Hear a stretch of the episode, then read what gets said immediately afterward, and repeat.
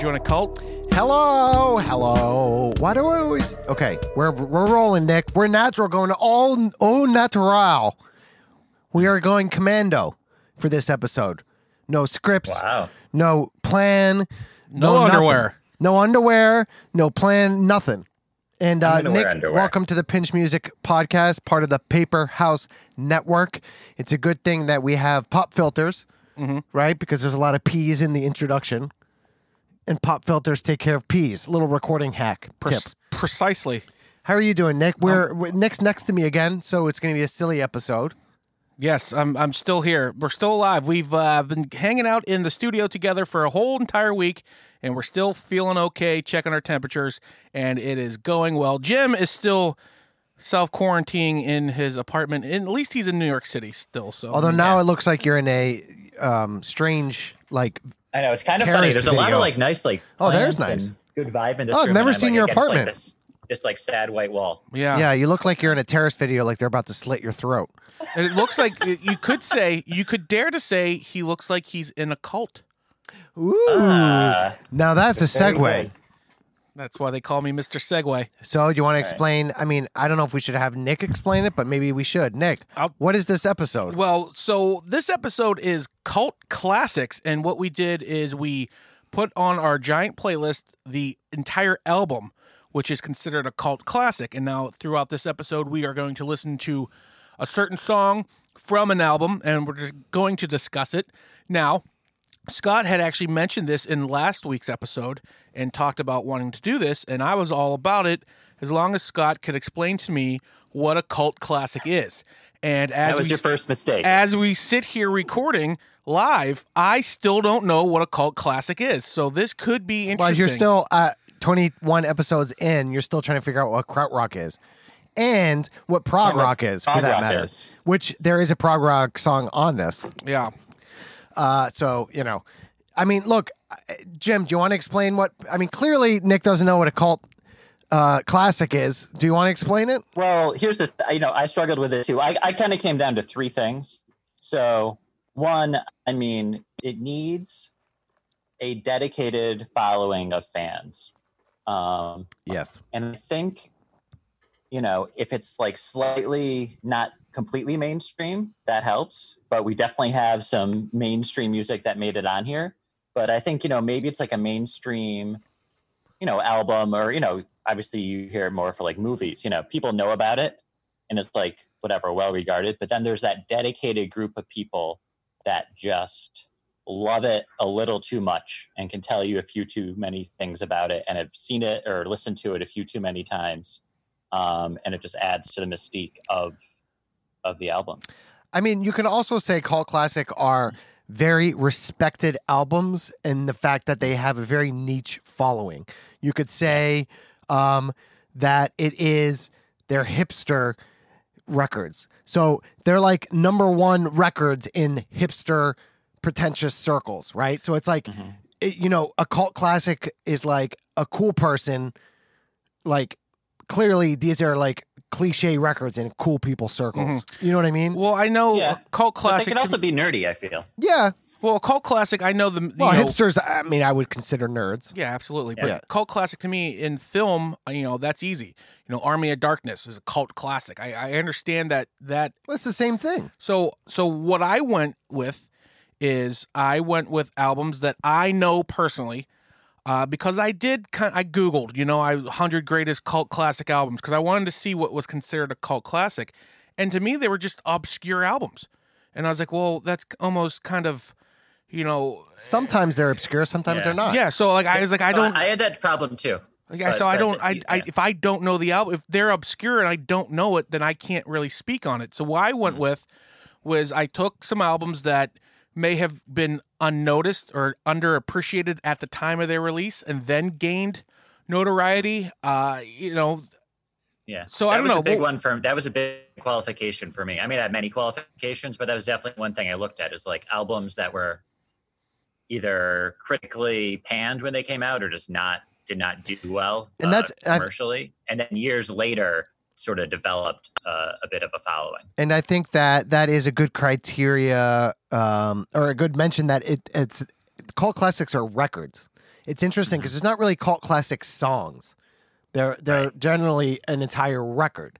So that's why on the playlist it's like 4 days long because it's it's all we put the whole record on there, which is awesome and I think is a really cool thing and and you can listen to this um on shuffle and it's kind of awesome. You could listen to this for a really long time. Yeah, we do have a lot of really good albums. I, I will admit though, my picks may be uh, a part, you know, debatable on whether or not you consider them cult classics. I'd love to hear what the pinchers think. So please write in and, you know, feel free to call me an idiot and tell me that Sublime's 40 Ounces of Freedom is not a cult classic. But it's on the list because I put it there. It is on the list, and there's a lot of honorable mentions too. And I feel like I, Yeah. I kept changing my picks. Oh, I I, kept I, literally just just changed. I reverted back to my picks, but I was literally changing one in that just now. But wait, but then you reverted back. So uh, do I have the right list here? Probably. Oh, I don't know. I mean, just on the on Now I the need actual to- playlist. Yeah, What do I on need? Spotify, it's correct. Yeah. Oh, well, now I need to update it to make sure. Did you change it? Let's see. How long? back to what I had earlier. How long is our? uh Oh, our cult classics is only eight hours. No, it was at. No, the, it was at, the full playlist is 21 hours and 24 minutes. great. I have more albums that I want to put on. Hmm. I have so many more that I want to do, and and uh, I feel like we need a cult classics too. We also need a soundtracks uh, version two.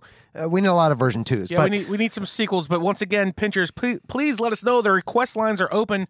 If you want to hit us up on Instagram at Pinch Recording and send us a DM of what you want to hear, what you think that we get wrong, what we get right, and what kind of episodes you want us to talk about. We would love to hear your requests. Yeah, and the because we're running out of ideas. No, we're not. And the Instagram is Pinch Recording, not Pinch Music, because um, we didn't want to have two uh, Instagrams. So anyway, who cares, really? At the end of the day, um, we are going to start this off, and we actually chose our own three.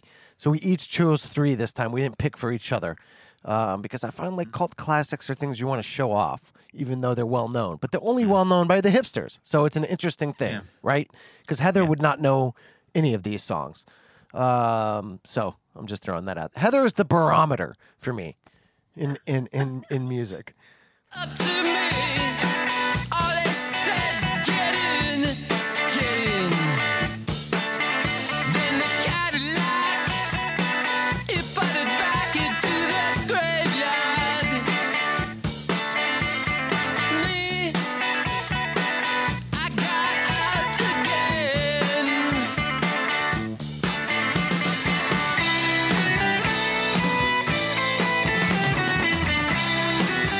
That was uh, television, Marquee Moon, and this is uh, probably the most cult classic. I mean, you don't. I don't think you get more cult classic than this. I don't know if you guys have heard of this record before, um, but it it definitely has a very specific following, and it's also these records that are like moments in time that are very unique in that that there's nothing like them. And this record is like in the late '70s. Um, it's sort of like a punk rock sort of record. Um, and you know, this was engineered actually by the same engineer who did uh, "Exile on Main Street" by the Stones.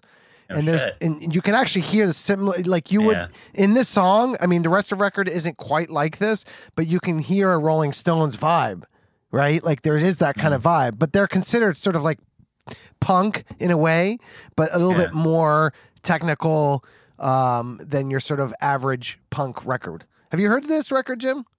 Not really, but yeah, I, I know that I know that vibe. It's like, oh, it feels a little punkish, but it's definitely not punk because yeah, it's it's more a little more intricate. And they have other Um, records, yeah. but this is definitely the record that they're known for, or the Mhm. record that like shines as as a cult classic. Yeah, it's interesting that I mean, it definitely feels like you know, sort of like proto indie rock almost, but twenty years, to, you know, twenty years earlier. Yeah, because Um, it doesn't seem like it would be from the late seventies. Yeah, yeah, And um, that's also, I think, something that can be uh, a definition of cult classic is that it is an influential record. totally. Is that Yeah. it's not necessarily commercially successful, however, it's very Mm-hmm. influential to other musicians and other. Yeah, like the mainstream's not listening to it, but it's what the musicians are listening Yeah, to. like your favorite band's favorite band. Yeah. Yes, there you go. Your favorite friend. You're getting it, buddy. Yeah. Well, no, I know this band too. Like, so that's the thing. And, Oh, you and- do? And that's because I've made this reference a million times before, and I'll make it a million times again. That this podcast is very similar to the movie High Fidelity, where we hmm. think we're the you know the underappreciated music scholars, and we look down on those who don't know us. Well, this is the episode where that's apparent. Is you're supposed to look down on people who don't like. Oh, you don't know television? You don't know the band Television? what are you, some kind of idiot? You must like. Uh, who do you like? Britney Spears? You know what I mean? Like you just kind of. And this is one of those bands that I've heard people say that. I think that's why I had a hard time with this. Is because, like I said earlier, I don't know because it's obscure and I don't know it. I don't want to pretend that I do just because I've heard of it or I'm familiar with the band or the artist. I don't want to talk on it as if I'm a. I don't want to be a poser. You know what I mean? That's like the worst thing you can do be in the music business is a poser. And I don't want to be like that. So I'm o- I was only talking about artists that I know. So maybe they're not cult classics, but I'm glad that you picked this Scott cuz it is a band that I am familiar with. Have you listened to the record? No. Okay, well that's something you must do. Yeah. Um, there was a record on here that um, was a discovery for me, and that was one of Jim's picks, which I actually might as well play now.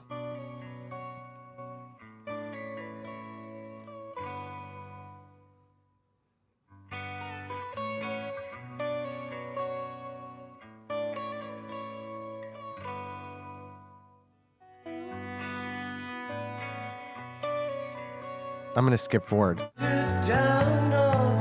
hear how it's progressing?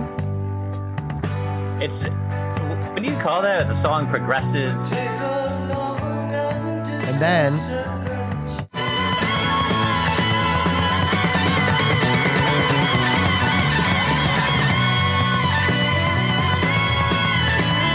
This was clearly recorded in Prague. Yeah. Who what is that, Um, Jim? So that is the song is of a lifetime off the self-titled Journey album, their first album. Um, and obviously, you know, might be a little surprised to hear that that is Journey and it's their self-titled album because nothing off their self-titled album or their second album appears on is a radio hit, appears on any Journey compilation or Journey greatest hits it's like it, it's just ignored in the history of journey. Um, and they're basically in my opinion a completely different band. I mean one steve perry is not yet in the band.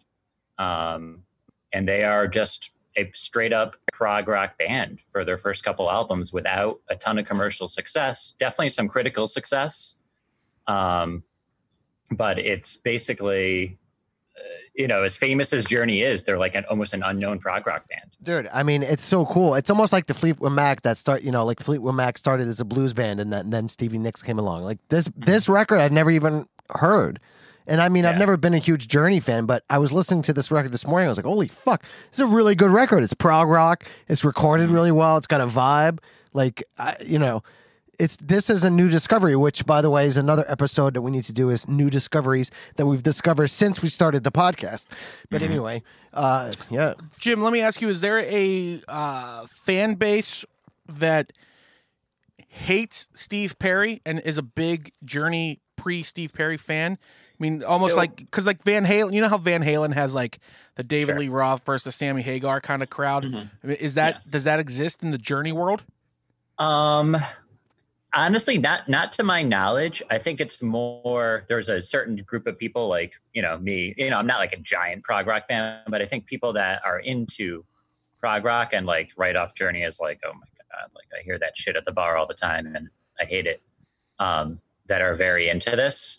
Um, I don't, I don't know if there's a you know a huge number of dedicated early Journey fans. You know, maybe there are that are you know were around at the time and were fans, but I think the fact is they were not very big when this stuff was coming out.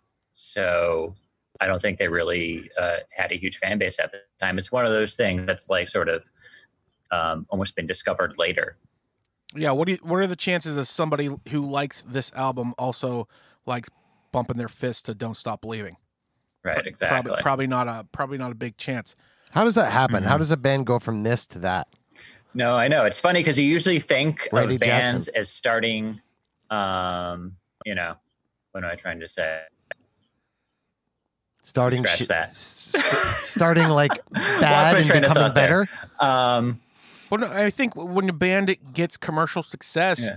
they just some some bands choose to follow that, and I also Yeah, think that exactly. that'll be Yeah. brought up in a couple more picks.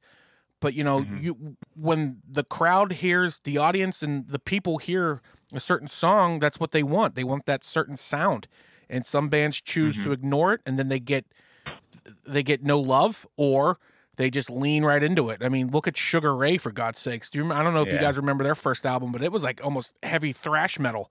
And then you know, Mm-hmm. Fly takes off, and next thing you know, they're just the poppiest band of all time.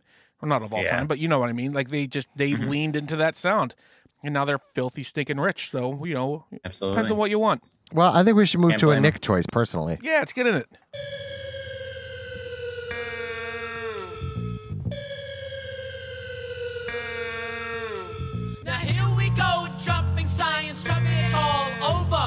Bumping around the town like when you're driving a Range Rover. expanding The horizon, Yeah. expanding the parameters. expanding the rhymes of soccer MC amateurs. And Noggle, Isaac, Newton. and scientific easy. A Ben Franklin with the kite, a getting over with the key. Now rock, shocking the mic of the many times, times the times table. Rockwell to tell the spell all of the old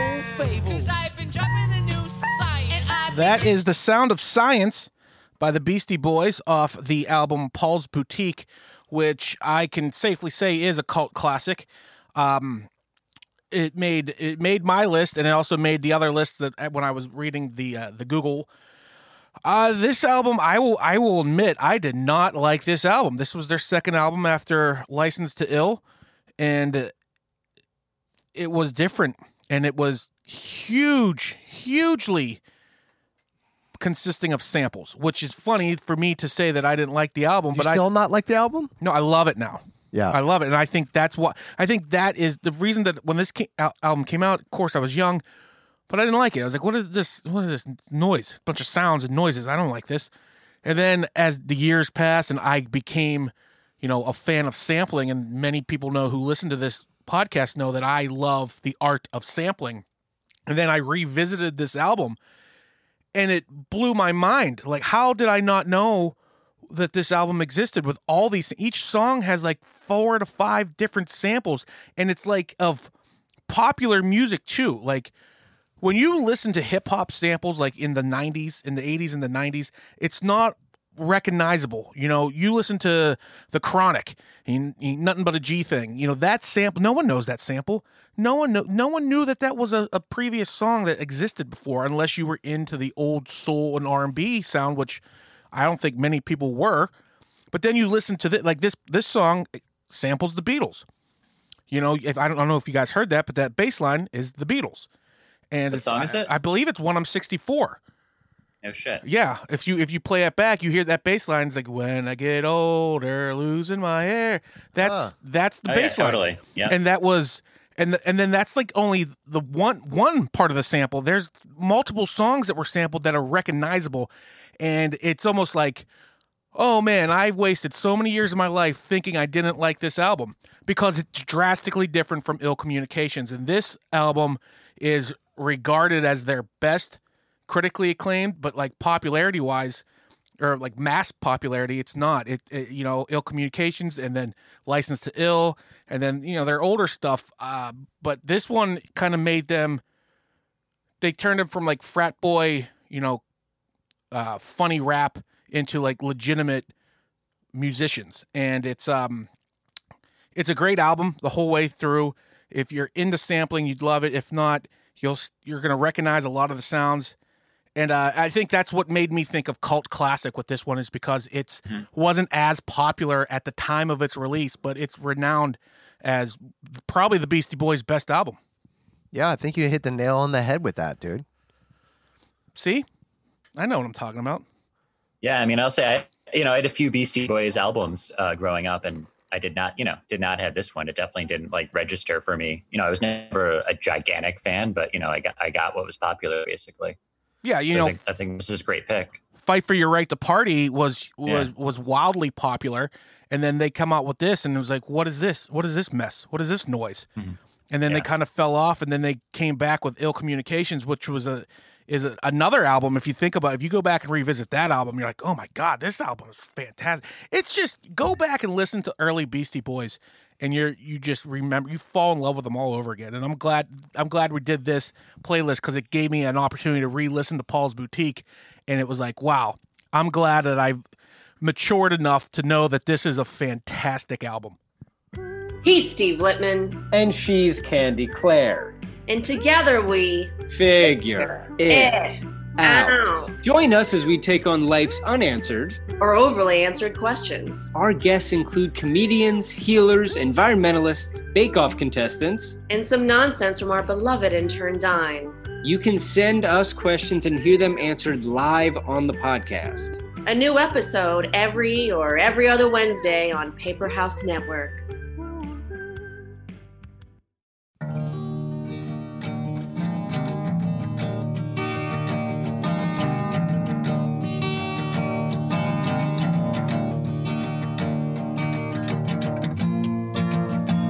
Saw it written and I saw it say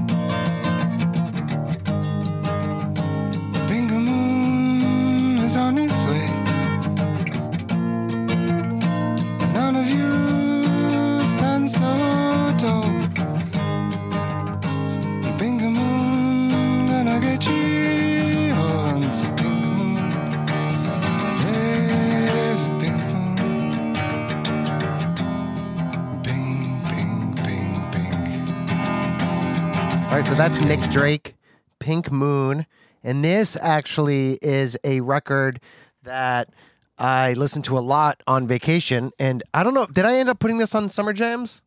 I Does don't, anybody know? I don't remember. Don't I remember. recall. I think I put it on Summer Jams because um, I was listening to a lot while we were away uh, a couple weeks, and um, this is a record that is uh, very. And I, this could be definitely the definition of a cult classic, meaning that when it came out, it was not popular by any means. I was just Wikipediaing, and it said it sold less than five thousand copies when it came out.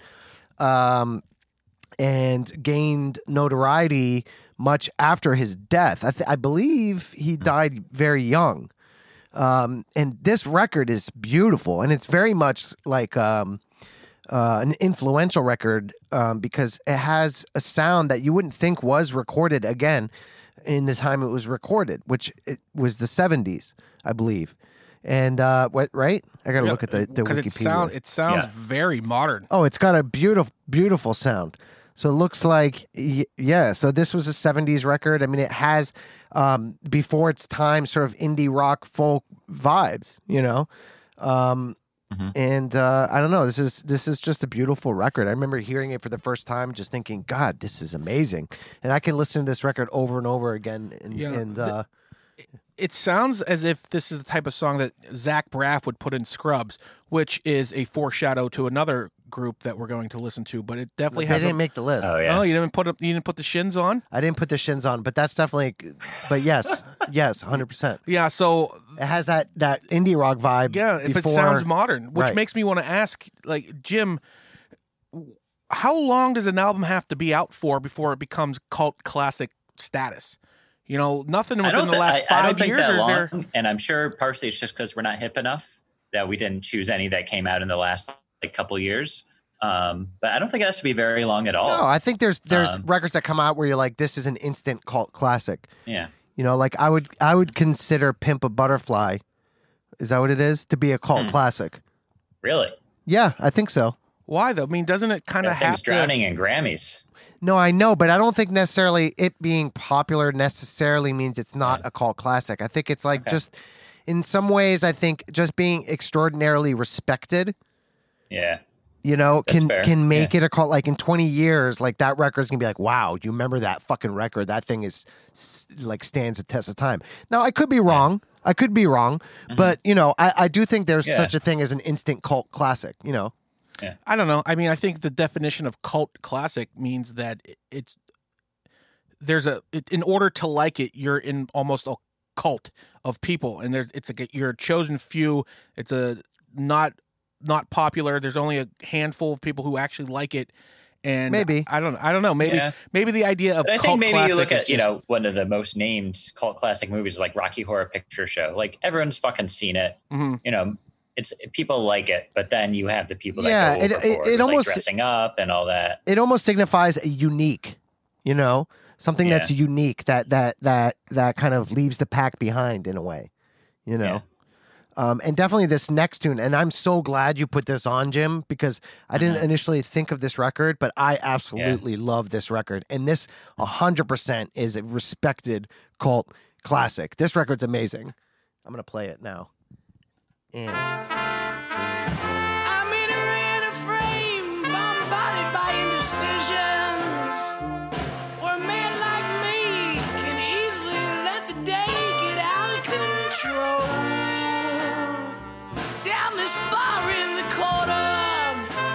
pushed hard upon the border. But I'd rather be caught around now instead of, oh, say, around the month of June. But if I can leave. So that's Blind Melon. Uh, the song is Galaxie slash Hello Goodbye, and it's off the album Soup. Uh, um, it's the it's the first track off the album. I think I picked all uh, first tracks for, for all oh, my that's funny. picks. It could be the last But- track, right? Huh, Sorry, It seems like a last track type song, though. It does. It does. And I mean, I love that opening. Uh, the song de- de- definitely changes into more of a rocker, uh, you know, quarter of the way through. But that opening with just the the brass and he's just kind of like has like this like loose vocal style singing over it. He died young Um, too. So yeah, I mean, it, it's Shannon Hoon was the lead, lead singer. Obviously, by far, by far, by far, their biggest hit was was No Rain. Uh, definitely anchored by the music video with the dancing bee girl. That was not on this um, record, though. Right. It was off their self-titled uh, uh, album. this was Melon, and this was the, the album afterwards, right? Yeah, exactly. So you know that's what they were known for. Um, was really the song "No Rain." Um, they were definitely respected at the time and had a good following um, of fans. And you know, and Shannon, Hoon he died shortly after the release of Soup, uh, this album, which I think is kind of interesting because I think often we see like an album comes out right before or right after someone dies, and that almost like explodes its popularity. Um, and for whatever reason, this one just never took hold. It was, it I think the critical reception was kind of like 50 50. Um, you know, a lot of critics were like, oh, this doesn't live up to, uh, you know, their first album. It's so much then, better you than know, the first album. No, I, I agree completely. Yeah, people didn't like it Um, because it, it- wasn't no rain. It's such a good. It's such a Yeah, great people record. wanted no rain. they were doing. They were doing like rock music, but psych. But it was psychedelic in a in a poppy way. Like, you know, I mean, you know, Shannon was notoriously like on LSD a lot of the times. You know, in, Yeah. in live shows and stuff. And there's definitely a a, a, a mystique to this record. Well, this the song at least has that New Orleans second line vibe to it, which is you know you don't hear that in rock. You know that's just not a thing. That's not a a thing that you cross over. You know, rock music and you know New Orleans brass is are not really you know go hand in hand. And I think Mm. that's I think that's interesting in the fact that you know Blind Melon was more than just No Rain, and it's funny because that song No Rain is like a pop hit and people love it, and the dancing bee girl and everyone's like, oh, it's a it's a fun song, it's happy. Meanwhile, if you listen to the lyrics and you know what it's about, it's about crippling depression, and it's like the fact that he, the only reason why he wants there to be rain is so he can justify laying in bed all day because he's suffering from depression and he can't get out of bed. And it's like, well, that's that's the song that everybody wants over and over again. And it, Well, it just goes to show you a lot of people don't listen Yeah. to yep, the lyrics. you know? exactly. Yeah. But yeah, this this album digs in not on that musical style, but on that theme. Uh, you know, depression and drugs. Yeah. Um, Yeah, I mean, you could put this album uh, uh, against Alice in Chains, uh, and you could put it with Red Hot Chili Peppers, Blood Sugar Sex Magik. You know that whole like, I guess it's like a, a '90s rock, but like sort of '90s drug rock. You know, Yeah, it's definitely a yeah a little bit more complex and better songwriting, I think, than a lot of the stuff in in, in this scene. yeah. But those albums are great too. Anyway, whatever. Yeah. Um, we're going to move on to the next track. This is maybe, uh, I'd like to hear Nick's definition of this one.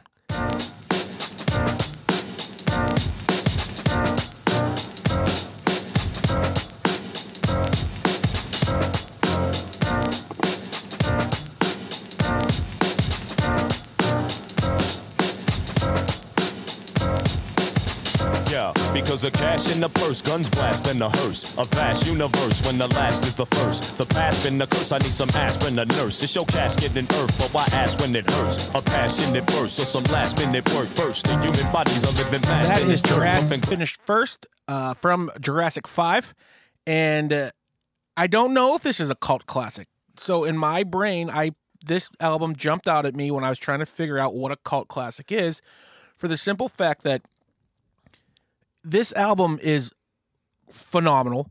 The group is phenomenal, yet not too many people know them. They're not making. They're not the most popular hip hop group that have been talked about, and the this album particularly was like their their major most their major release, their first debut album, and it was just like no one knew what it was. No one even heard of this band. But then you find people who do know. Then you find like hip hop heads that know Jurassic 5 and when you talk about Jurassic 5, they love them and they love this album. So to me it's like it's a I don't know if it's technically a cult classic, but if you a lot of people don't know this band, but when you do, you love them. Like I feel there's like Jurassic Five is a pretty, pretty uh, well-known band. No, Or I don't see. That's the thing. They have they've definitely gained notoriety throughout the years. You know, they went on tour with Dave Matthews, which really helped their popularity. You know, they they've disbanded ever since. Uh, but it's it's one of those groups that was like, you know, early two thousands, late nineties, early two thousands. They were just the definition of hip hop. You know, they were they came out west. You know, the, they're part of the like the freestyle fellowship, and they just they took me like it's they're one of my all time favorite hip hop groups or just groups mm-hmm. in general. You know, I love everything they've done. They got a little bit of you know heat from this album, and then their next album kind of really like kind of blew them up a little bit. But I don't know. It's, it's, this album's not making lists. You talk about greatest hip hop albums of all time. No one's talking about you know Jurassic Five, and I, I think when you do find people who are fans of Jurassic Five, they're like, "Oh, that's one of the greatest hip hop albums of all time." And to me, that's like the cult part of it. yeah. I mean, I guess I don't know. I, I don't know enough about Yeah. this to, to call it a cult classic or not. Yeah. Jim, are, are, what do you think? Um, yeah, I mean, I, I definitely like know Jurassic Five. Um, but yeah, I mean, I don't think they've found. I can't think of any like mainstream hit that they've had. You know what I mean? Um, so you know, I think in that way it qualifies. I did actually consider uh, the uh, the Spirit of Apollo by NASA. Nick, do you know do you know that one? I do. Yeah, with which has at least one member of Jurassic Five whose name I cannot don't know how to pronounce. Charlie Tuane. Charlie Tuna. Charlie Tuna. There we go. that was right, the makes- whitest thing that, makes you've ever done, Jim. what do you say, Charlie? Ch- Charlie two and A. That's how it's spelled. But it's Proving Char- my whiteness Nick's here. just a pig and chick is finally somebody else ge- gets made fun of. Charlie. It's for Charlie pronouncing Tuna. something wrong. It's Charlie Tuna, and the reason why he called himself Charlie Tuna is because he raps with efficiency, like a fish in sea. Oh, Oh, wow. Jesus Christ! That- right up my alley. How? clever. Well, of course I love it. yeah, that is right That's up your alley. Yeah, but Charlie Tuna Um, is the the the the yeah. lurch sounding guy, real deep baritone uh, MC, and all these MCs. There's four MCs and two DJs. Cut Chemist and DJ Nu-Mark are hugely respected in uh, the production game. Scott, I'm surprised you don't know much more about Cut Chemist. I come in here often and play some of the songs that he puts together. Uh, DJ Nu-Mark's the same, and then the four MCs are just they took their their rhyme patterns were like four syllables deep. And they were just it's so they're such a talented group. I i mean i, I absolutely love and adore jurassic 5 and i love this album. And like i said most people who do know the group love this album as well. So that's why i put it on the list. And if if it's not a cult classic i'm just happy i got a chance to talk about it. Well, God bless you. Now we're going to go on to something a little bit different, but also not surprisingly on the list.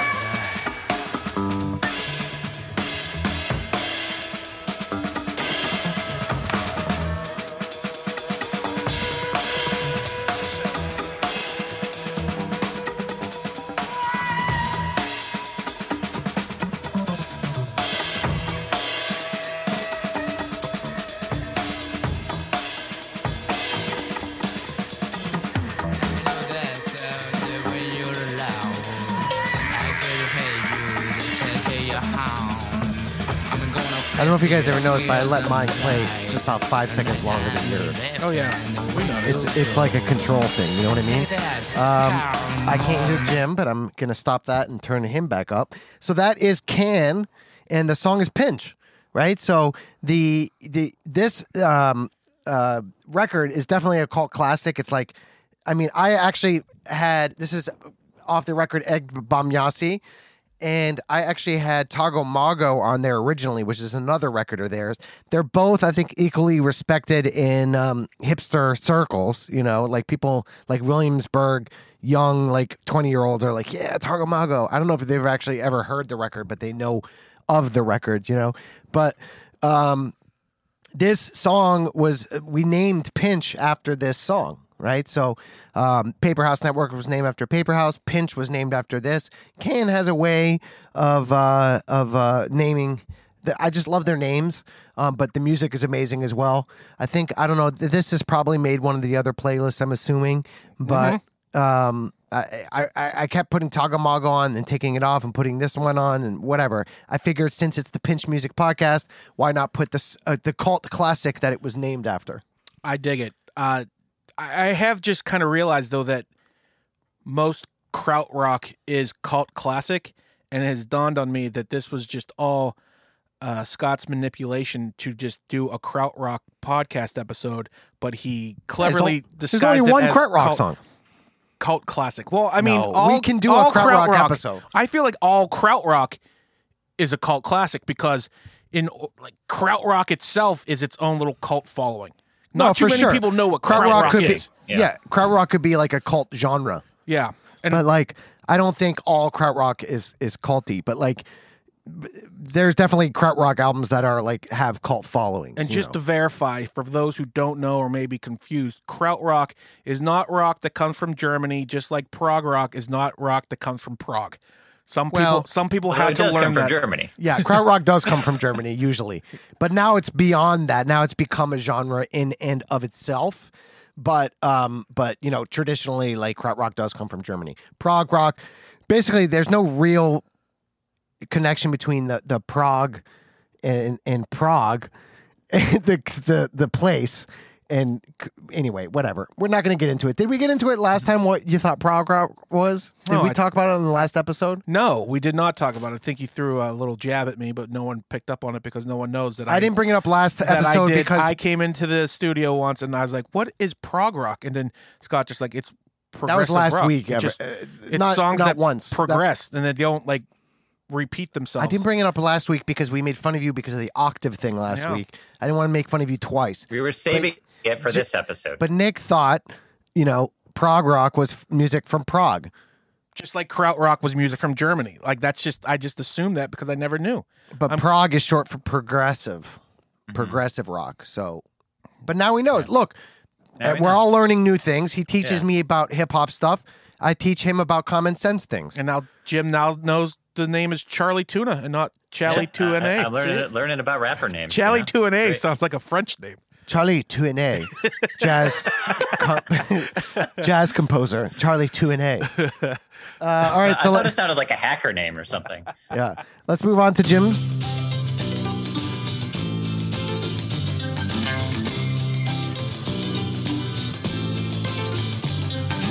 We are the Village Green Preservation Society. God save Donald Duck, vaudeville and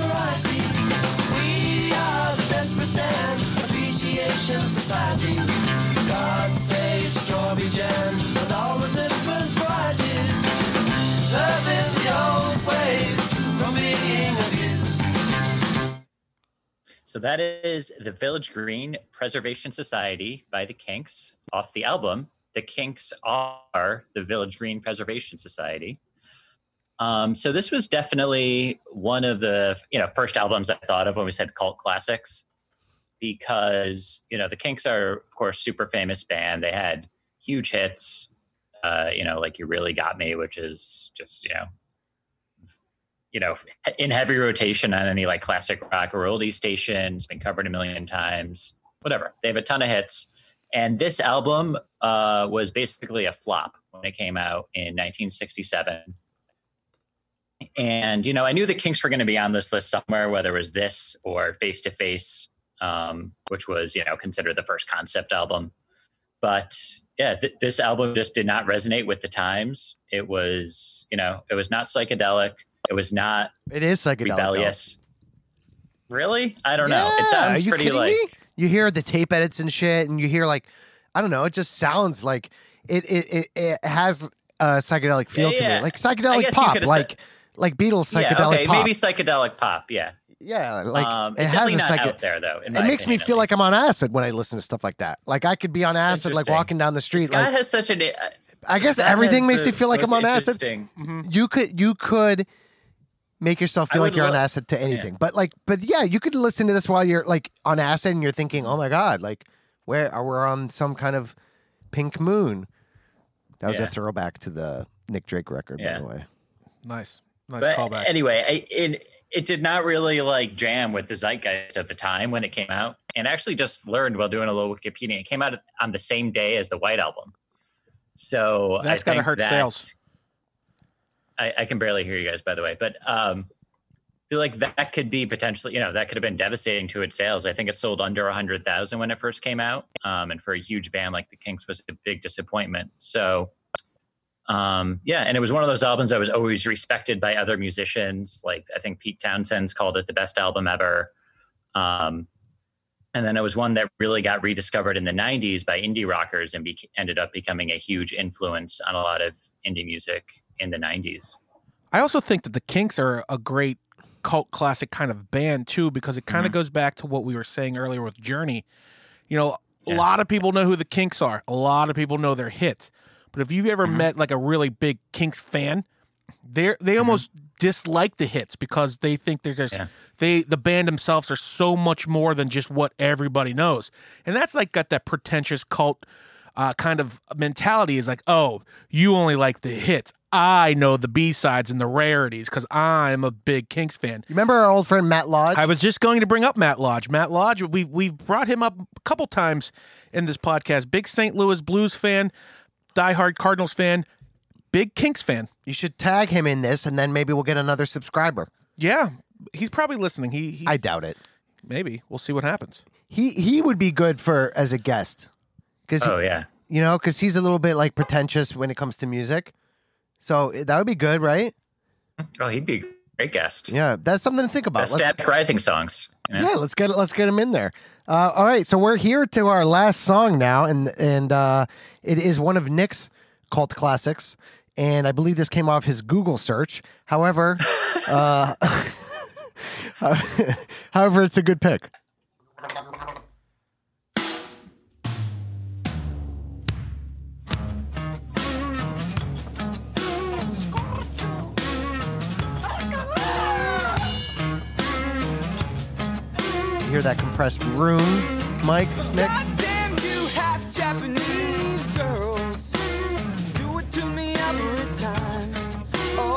Redheads said you shred the cello.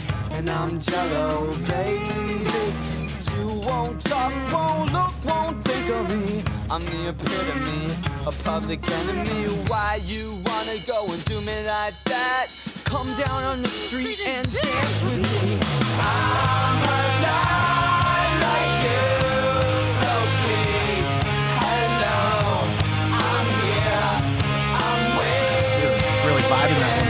That's El Scorcho by Weezer, and Scott, you're right. Um, this came off uh, a Google a Google uh, search, and this so this was this is a good um, pick for me to try to explain my train of thought about what a cult classic is. So I originally had uh, I put the Beach Boys Pet Sounds on the playlist because of what we talked about last episode. That basically we basically said that Pet Sounds was not really popular at its release, but has now grown to be one of the most respected and revered albums of all time. So I put it on the list.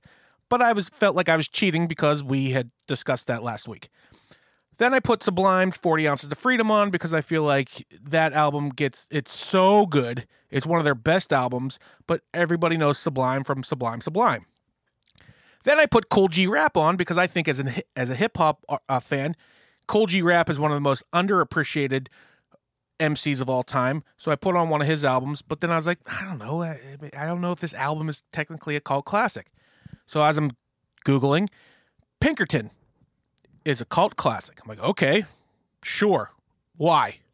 I had no idea. Why is Pinkerton a cult classic? Why is not the Blue album? So I well, look- I, I could say the Blue album could be construed as a cult classic. so I, I guess it kind of hit me, and this is what we were talking about earlier: is the Blue album, Weezer, Weezer, the Blue album was their first album, came out, and it was wildly successful. I mean, it was a monster. That those music videos, just the the hits on the radio, the songs that weren't on the radio, everybody loved the Blue album, inc- including myself. And then I think because when bands get to a so successful off a debut, it's so hard to live up to it. It's the sophomore jinx. Pinkerton was their sophomore jinx. And I think when it came out, it wasn't the Blue album. So everyone kind of wrote it off real quick. And then as time has gone, people realized, yo, Pinkerton's actually a really good album. And that is what made me like, oh, okay, so that's why it's a cult classic. Yeah, I think that's good. people pick up on it and appreciate it as time goes by. And if anyone knows me, I am a big Weezer fan. The fact that they're still putting out hits. Last year, in fact, they came out with two albums the Teal album and the Black album. The Teal album, obviously, just being covers, but they are fantastic covers. And then the Black album is one of the best albums I've heard in the last 10 years. And I that's the type of thing that you hear and you go back and like, yo, Pinkerton's a freaking great album. How wasn't this hugely successful? Well, I think I think that it's a oh. great I think it's a great choice. I'm just going to interrupt Jim because he's on a lag. You know, he can't keep up with us now that he's in the virtual world. But the just an episode idea is music that makes you feel strange. Music that you can't identify why it makes you feel a certain way. You just you just keep Your mic is cutting in and out. You just keep coming up with more clever ways to do krautrock songs. No, there's music that makes you feel strange, like Hello by Lionel Richie. Something about that makes me feel fucking weird. Weezer, the blue record, makes me feel strange. Why? It brings back just weird, not even memories, but feelings. It's just like, oh my God, it's high school. It makes me think of oatmeal cookies and stealing Diet Cokes from Wise Market. I have a lot of I have a lot of feelings about 80s music like that. I That's don't what I'm why. saying. I feel like I- music that makes you feel strange. Weird things that it's like, when I die, is God going to be Weezer? You know what I mean? Is it going to be Lionel Richie and Rivers Weezer? Cuomo is God. Yeah, like it might, like it's gonna be Lionel Richie and it's gonna be Weezer, and they're gonna be doing like a mashup, and it's gonna be like "Welcome, welcome to heaven." You know what I mean? Like there's certain songs that do something strange to you. That's a good episode. Anyway, Jim, go ahead. Follow that, Jim. I can't even remember what I was going to say. well, I think I was going to say it's interesting. You keep you, you're not even mentioning that uh, all of those albums are called Weezer. Um,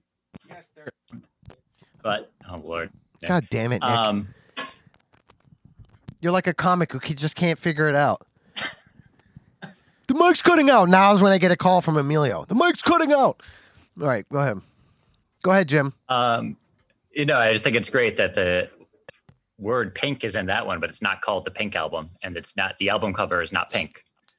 Um, but also, honestly, Pinkerton I, is not one of my favorite Weezer albums. I I like this song and uh, Pink Triangle, which is actually my favorite Weezer song. But um, you know, maybe maybe I'll have to revisit it. But uh, I, I definitely don't put it up there with some of some other al- Yeah. other albums, and definitely not the Blue album. Well, that's an, that's interesting too, and that's what kind of makes me feel like a little bit of a cheat here. Is that yes, Pinkerton's not one of my favorite.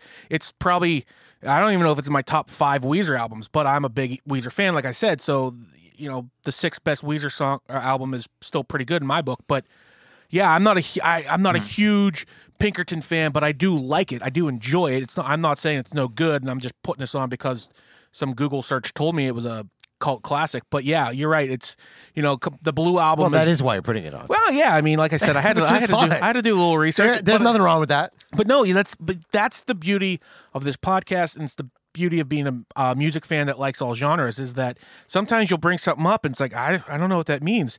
So you you take a deep dive and you start searching, and then you come across God knows what, and next thing you know, you're a fan of a of a uh, of a DJ by the name of Mr. Kitty. Like you know, it's just a weird, it's a weird, wild world that we live in, and I thoroughly enjoy coming up with topics that I don't know. Like that's the best part of it. And- I don't know what it means, so I'd have to do the research. And this is the best kind of research is just listening to new music. Well, I will say that Nick is becoming a monk. I don't know if you guys know this. He has shaved his head, and he's now uh, next week going on vacation to Vermont to a house that has no furniture.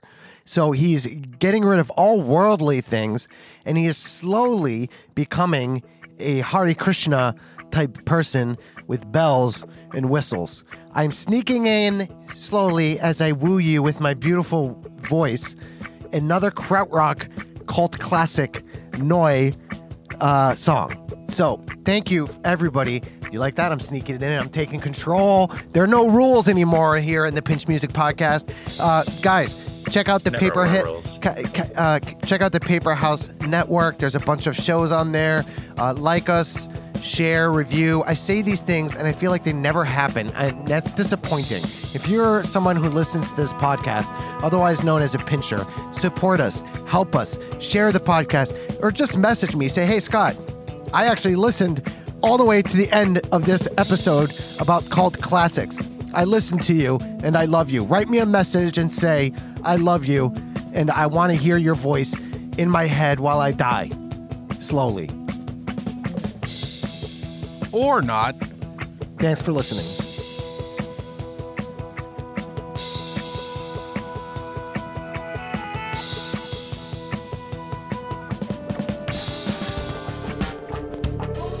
Thanks for listening to the Pinch Music Podcast. If you enjoyed the show, please do us a favor subscribe and leave a review. Also, check out the show notes for links and playlists curated by the ear himself. And make sure you check out pinchrecording.com.